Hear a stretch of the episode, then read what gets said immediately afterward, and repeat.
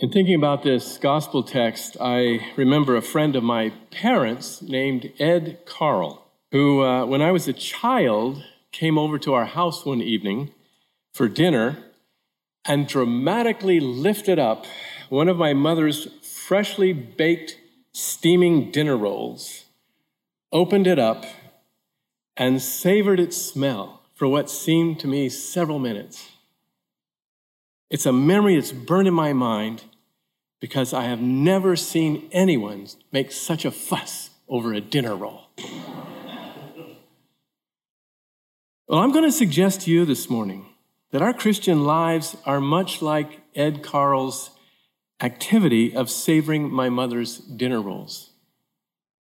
We have to savor those moments in our lives when the real bread of life has smelled fresh and tasted sweet. When we have realized, perhaps only for as long as Ed smelled the dinner roll, that Jesus Christ really satisfies. At the same time, we have to realize that this physical bread is, is only a metaphor. It's needed to sustain our physical lives, but ultimately it's not satisfying. And the danger lies in dwelling so long on the insipid white stuff in our lives that we lose our hunger for the real whole wheat bread of life. The passage we heard from John's gospel that Lisa read this morning takes place around the time of Passover. Jesus is traveling from Jerusalem to the Sea of Galilee.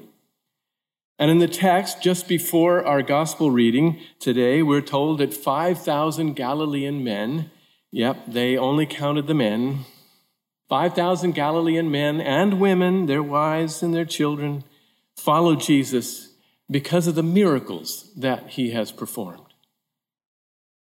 And when the crowd got hungry, Jesus fed them with five barley loaves and two fish, with baskets full left over, a story that we've learned from childhood. And, and so the people, they decide, you know, Jesus is a prophet like Moses. And they want to take him by force and make him king. After all, this setup was perfect. Passover is imminent, and Jesus has provided them manna, just as Moses had done. And just as the Israelites crossed the Red Sea, Jesus walks on the water. In fact, John tells us in this gospel reading, and as it proceeds, just as we were reminded in Psalm seventy-eight this morning, that the Israelites grumbled in the wilderness wanderings, just as they grumble in this text. All of this probably reinforced the Jewish expectation that they had, that the Messiah would come with a heavenly treasury of manna that would rain down from heaven. And here he is, right in front of them. So all of this compels Jesus to take a private retreat into the mountains. He gets out. But the next day, the crowd tracks him down. Well, Jesus has had it. That's it. He challenges them. They're not following him because they believe in him, but because their bellies were filled and they want bread forever.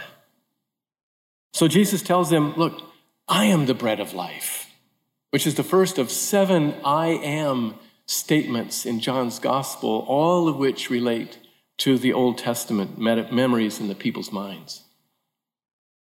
And so he tells them that. Of course, they didn't understand, which if they had had uh, eyes to see and ears to hear, they would have realized that the bread that he was speaking of was his flesh, the flesh that they must eat if they are going to be his disciples. As he tells them just beyond this gospel text this morning. It all fits together. He's going to give them his flesh. And he asks that in return they assimilate him into their lives and even be willing to die with him if they want to feed on this bread and live forever. Turns out what he said was so offensive to hear that these disciples decide to leave. Only twelve remain, the twelve. How frustrating this must have been for Jesus. I mean, once the people got their belly full through the miracle, um, they came for more material bread. They demand of him, give us this bread always. You're the Messiah. You're the king. You could even deliver us from Roman occupation. That's the implication. So give us what we expect of a king. In other words, these folks want Jesus to further their own materialistic and, and, and political ends. But Jesus refuses to be used in that way. They want Jesus on their own terms, but he literally retreats from those kinds of demands. Actually, sometimes, you know, we do the same thing. We do the same thing. I mean, occasionally uh, we resort to spiritual blackmail, right? We make our belief in God depend upon his supply of goods in our lives or his protection of our lives. We might make it a test of God's reality, of God's love for us. If we lose a job, if we get a disease, if we experience a death, we might conclude that God must not care. Things don't bounce our way, then we're not going to bounce God's way. The thing is, God refuses to play that game. A friend of ours, um, who early on was a role model for me of what a pastor should be, told us that that he had not been able to crack open the ever-thickening shell of bitter resentment toward God that had enveloped his mother over the years. See, years before, she'd lost her daughter to a senseless disease. And our friend's mother nursed a grudge against God from that day on. Things didn't go her way, the way that she had planned. So she took it out on God, and she refused God her loyalty. So what we and our friend's mother and Jesus' fickle groupies have to learn is that God is not going to allow us to define the terms or set the conditions by which he will come, by which we will come to him. Jesus makes it clear to the crowd that the way to God is defined by God, not by them. It's God who sets the agenda, not the other way around. We must be willing to accept the invitation on God's terms. And when we do, the promise is that Jesus will hang on to us and even raise us up on the last day. His bread, his flesh will sustain us. As Jesus puts it, all that the Father gives me, all that the Father gives me will come to me, and whoever comes to me, I will not cast away. That's good news. But again, God's not going to be forced by our hand. Jesus, just as the crowd was about to take him by force, for their material, for their political purposes, to make Jesus a religious and a political figure in their own image to serve their agenda, so Jesus still retreats from our attempts to exploit and manipulate him. So many folks try that these days. So many folks try to baptize Jesus uh, into their political ideologies in the name of Jesus, trying to baptize him for their political stance. But the thing is, if we try to coerce God on our terms, the true God will, will never be present in our experience.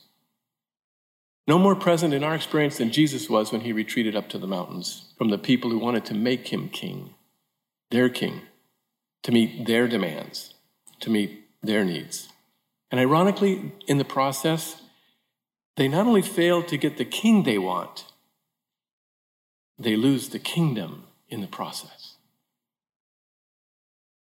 People didn't realize that everything was theirs.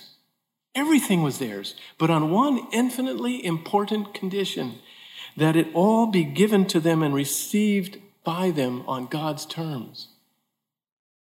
That it be accepted as a pure gift of the Father who gives, who gives the Son to us and gives us to the Son. You know, the Trappist monk Thomas Merton said it better than I could when he wrote this. There's nothing you can claim, nothing that you can demand, nothing that you can take. And as soon as you try to take something as if it were your own, you lose Eden. Now, the, the people's request for material bread, for a constant supply of food, come on, that's legitimate, right? Um, in fact, if I was preaching this, um, like I've preached in Sudan, um, the emphasis would be a little bit different. It's a legitimate request. In fact, by feeding the multitude, Jesus himself demonstrated, yes, bread is needed for our daily existence, of course. And we will pray that today in the Lord's Prayer when we pray for daily our daily bread. Which, by the way, Martin Luther in his catechism said, that includes you are praying for good weather, for the farmer, for the miller, for the delivery, for the retailer, for the people that sit around your table at home. We pray, we will pray for that because we need it to sustain our lives. But the thing that Jesus is saying is that what he gives, what he goes on to insist is that eating the bread of life, Jesus Christ, is more vital for sustaining, sustaining a flourishing life than just having that daily bread that we eat. As we heard in the, the psalmist recount, Israel, Israel had forgotten that in the wilderness. They'd forgotten it. She thought her life depended on the material things of this world, when in reality, it depended on God. And so the psalmist wrote, they tested God in their heart by demanding the food they craved. They failed to heed Yahweh's insistence that he was to be the sole object of their worship. Not to forget him when the Hebrews came into the land, lest you have eaten and are full, then your heart be lifted up and you forget the Lord your God who brought you out of Egypt. But Israel did forget, time and time again. She didn't remember that her life depended on more than just material stuff when the material stuff filled her. Well, that's the problem with material things. They're good in themselves. They're good in themselves, like bread. I mean, the material things of the world, though, can never satisfy us completely. And yet we may spend our entire lives and all of our time and all of our energy feeding the hunger for them, trying to satisfy the craving for them. And the more we believe that our lives will be filled by the possessions of just a little bit more bread, you know, the more that we, the more we will starve that other craving that begins to go unnoticed among all the others, that craving and desire for Jesus Christ, the real whole wheat bread of life. That's precisely what happened to the five thousand. They lost their craving for the whole wheat bread of life because their craving was just for that white stuff. So how can we keep our craving for health and wealth and success from pushing out that craving for God? A craving that ultimately will not, uh, that, that all the material stuff in the world can't satisfy. Well, uh, here's where my parents' friend Ed Carl comes in again. Because ironically, the temptation to satisfy our hunger through material things can begin to lead us to God. Ironically, our hunger for material things to satisfy us can begin to lead us to God if we dwell on that hunger in the right way. Here's what I mean. Like Ed Carl savoring my mother's rolls, from time to time, we need to take a few minutes to, to, to savor those times when we thought that the new computer or the new smartphone or the new car or the promotion or the dream house or the new clothes or the new piece of sporting equipment would satisfy us and then finally make us completely happy. We need to savor that for a moment. Just think about that. Savor that role. And then we need to remember how after just a few months or years, we were restless once again, needing just one more thing, you know, just one more thing in order to be content, or finding that that that, that what had satisfied our appetite has left us hungry again. The earthly stuff never satisfies, so we need to dwell We need to dwell on those times in our lives, open them up, savor them for a while, so that by dwelling on them as stuff that never satisfies, we can learn the lesson that the twelve did not, that, that the five thousand didn't learn, and that the twelve were beginning to learn. It's in the temptation, it's in the temptation to believe that the fulfillment in our lives depends on having what the world gives us, that we begin to realize how deceptive that is. That it's short-sighted. That it can be even destructive in our lives. I mean, as Jesus makes clear, the only craving that is worth being filled is the hunger and thirst for God, for his righteousness, for his justice, for his will to be done in our lives and in our world. And when that hunger begins to be fed by following G- the Jesus who gave his flesh for us, then we will begin to realize that the nourishment that we get from that is so much more satisfying than all the stuff in life that we can accumulate. The five thousand didn't get it. That the miracle of feeding them with bread and fish was only a sign to point them to the true bread from heaven that had come from Jesus Christ. That the provision of manna in the wilderness, like the feast that they had had the day before, only foreshadowed the true manna, perfectly given to them in Jesus Christ. And that's the point, even of the verb tenses in verse thirty-two. Moses gave, but God is giving right now. They missed the point, and they went away disappointed. Uh, the bread was meant to lead them to Christ, but they came only to be filled again by that bread. They had been looking for a winning lottery ticket that would give them a lifetime supply of a bellyful. But all they found was a man who told them that they must share in his death, eat his flesh and drink his blood to satisfy their real hunger forever. And just as a lot of folks did then, today, many find that incredibly offensive. Well, we can't be too quick to judge them. I think we find this offensive at times if we're really honest with ourselves. When Jesus breaks through the layers of respectability, when he breaks through the layers of what's abstract, his reality comes too close, comes a little bit too concrete. It's sometimes threatening to lose our lives for his sake in order to find our true fulfillment in life in him. So we can de- continue to desire so much less. To paraphrase C S Lewis, we're content to make mud pies in the city streets when a vacation, a holiday on the beach has been promised to us. I'm tempted that every time I open up Amazon's website. I'm tempted every time um, I've got a book that comes out and there's the, oh boy, this'll do it. I'm tempted wondering if we should trade in Trevecca's two thousand nine Fit for a new Honda C R V. I'm tempted to find satisfaction in these mud pies until I remind myself that at best these will give me temporary satisfaction and at worst repeated times of disappointment and emptiness. But I have to dwell on these moments, savor them, to learn from them, until I can once again appreciate and not find offensive the words of Jesus. Only those who eat my flesh and drink my blood will never hunger or thirst again. The Samaritan woman in John chapter four, she got it about the thirst. But the five thousand in John chapter six didn't understand the bit about hunger. But the twelve knew enough to follow Jesus further. They had no clear grasp. You can, you can, you can bet on that. They had no clear grasp of what Jesus all was up to entirely, how he could be the bread come down from heaven to satisfy them.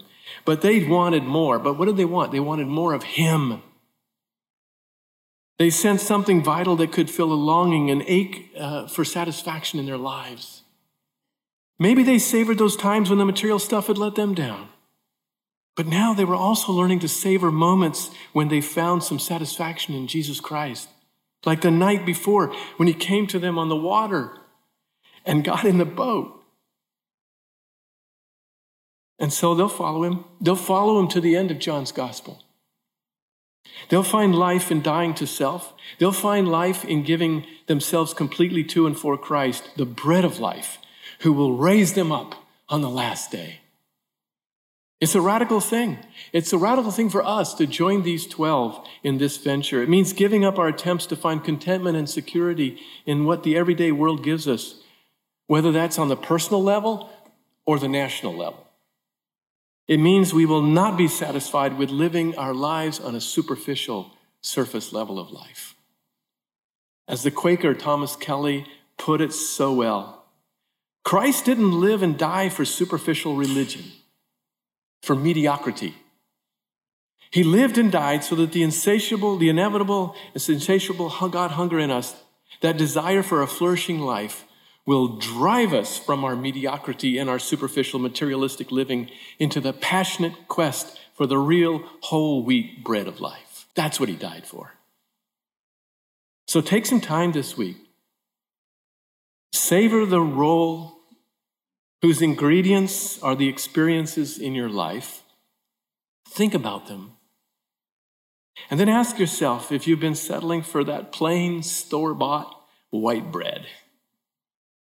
Have there been times when it has left you cravings for something more substantial? God's offering you and me the heaven-made whole wheat, but we have to be willing to savor it and then eat it. Jesus said to the crowd, I am the bread of life. He who comes to me shall not hunger. He who believes in me will never thirst. And he says the same thing to us this morning. The one who was crucified and raised on our behalf invites us even to come and eat his flesh and drink his blood, as the bread and the wine on that table will signify for us in a few minutes. And when that crucified, risen, and ascended Jesus asks, do you also wish to go away? We will answer with Simon Peter, Lord, to whom shall we go? What security or satisfaction is there in this earthly stuff? You have the words of eternal life, and we have believed and have come to know that you are the Holy One of God. Take just a few moments. Open up that roll. Savor those moments in life, maybe that one experience when you thought this was going to satisfy, and it didn't. And then take another few moments. Savor the role of the one who is the bread of life, so that we will never hunger or thirst again. Amen.